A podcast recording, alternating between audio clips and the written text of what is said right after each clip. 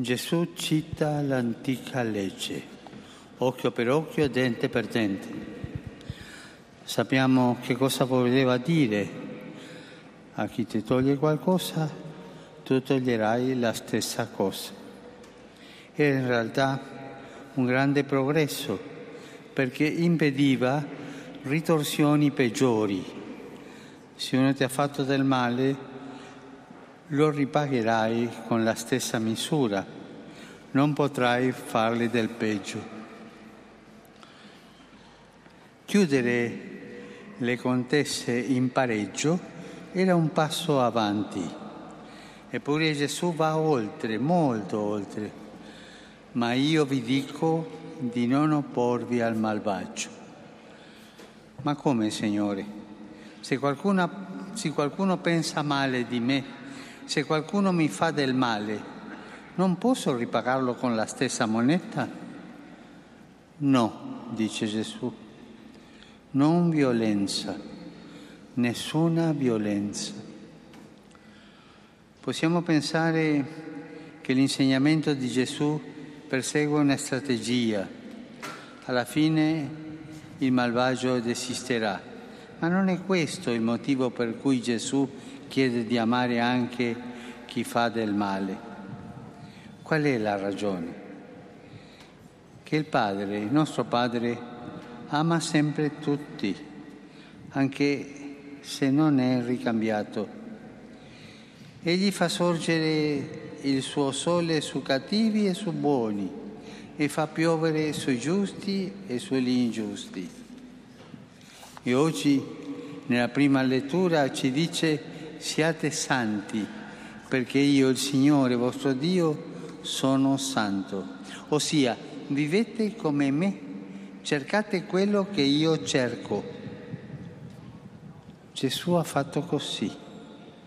Non ha puntato il dito contro quelli che le hanno condannato ingiustamente e ucciso crudelmente, ma ha aperto loro le braccia sulla croce e ha perdonato che gli ha messo i chiodi nei polsi. Allora, se vogliamo essere discepoli di Cristo, se vogliamo dirci cristiani, questa è la via, non c'è un'altra. Amati da Dio siamo chiamati ad amare, perdonati a perdonare, toccati dall'amore a dare amore, senza aspettare che comincino gli altri, salvati gratuitamente a non ricercare alcun utile del bene che facciamo. E tu puoi dire, ma Gesù esagera. Dice persino, amate i vostri nemici e pregate per quelli che vi perseguitano. Parla così per destare l'attenzione, ma forse non intende veramente quello. Invece sì intende veramente quello. Gesù qui non parla per paradossi, non usa giri di parole, è diretto e chiaro. Cita la legge antica e solennemente dice, ma io vi dico, amate i vostri nemici. Sono parole volute, parole precise. Amate i vostri nemici e pregate per quelli che vi perseguitano. È la novità cristiana, è la differenza cristiana, pregare e amare. Ecco quello che dobbiamo fare, e non solo verso chi ci vuol bene, non solo verso gli amici, non solo verso il nostro popolo, perché l'amore di Gesù non conosce confini e barriere il Signore ci chiede il coraggio di un amore senza calcoli, perché la misura di Gesù è l'amore senza misura. Quante volte abbiamo trascurato le sue richieste, comportandoci come tutti, eppure il comando dell'amore non è una semplice provocazione, sta al cuore del Vangelo Sull'amore verso tutti non accettiamo scuse, Non predichiamo comode prudenze. Il Signore non è stato prudente, non è sceso a compromessi. Ci ha chiesto l'estremismo della carità. È l'unico estremismo cristiano lecito, l'estremismo dell'amore. Amate i vostri nemici. Oggi ci farà bene, durante la messa e dopo, ripetere a noi stessi queste parole e applicarle alle persone che ci trattano male o che ci danno fastidio, che faticano ad accogliere, che ci tolgono serenità. Amate i vostri nemici. Ci farà bene porci anche delle domande. Io di che cosa mi preoccupo nella vita dei nemici di chi mi vuole male o di amare.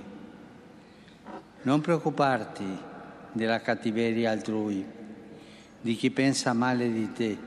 Inizia invece a disarmare il tuo cuore per amore di Gesù, perché chi ama Dio non ha nemici nel cuore.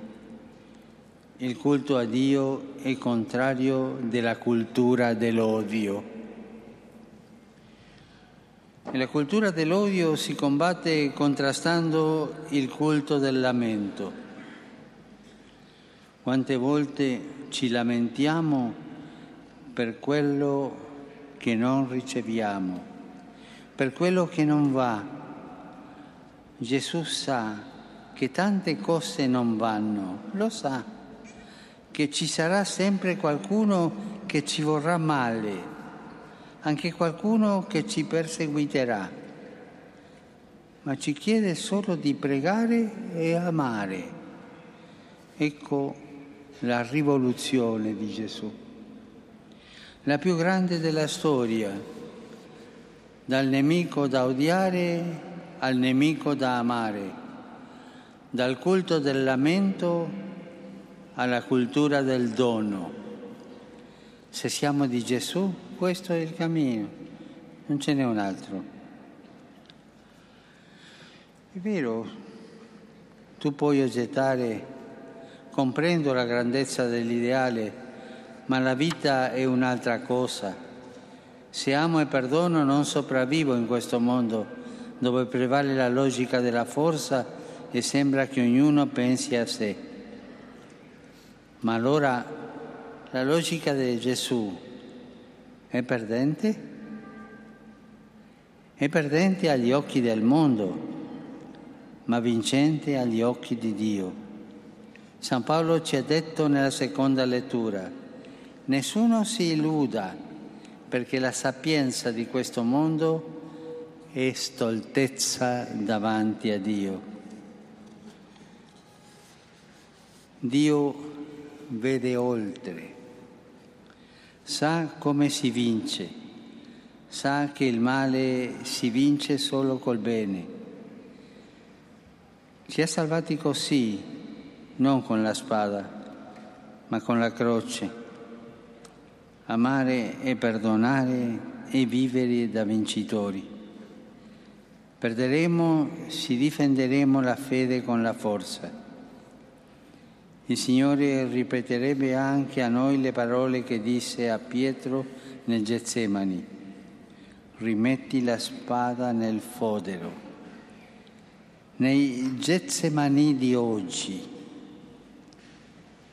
nel nostro mondo indifferente e ingiusto, dove sembra di assistere all'agonia della speranza, il cristiano non può fare come quei discepoli che prima impugnarono la spada e poi fuggirono.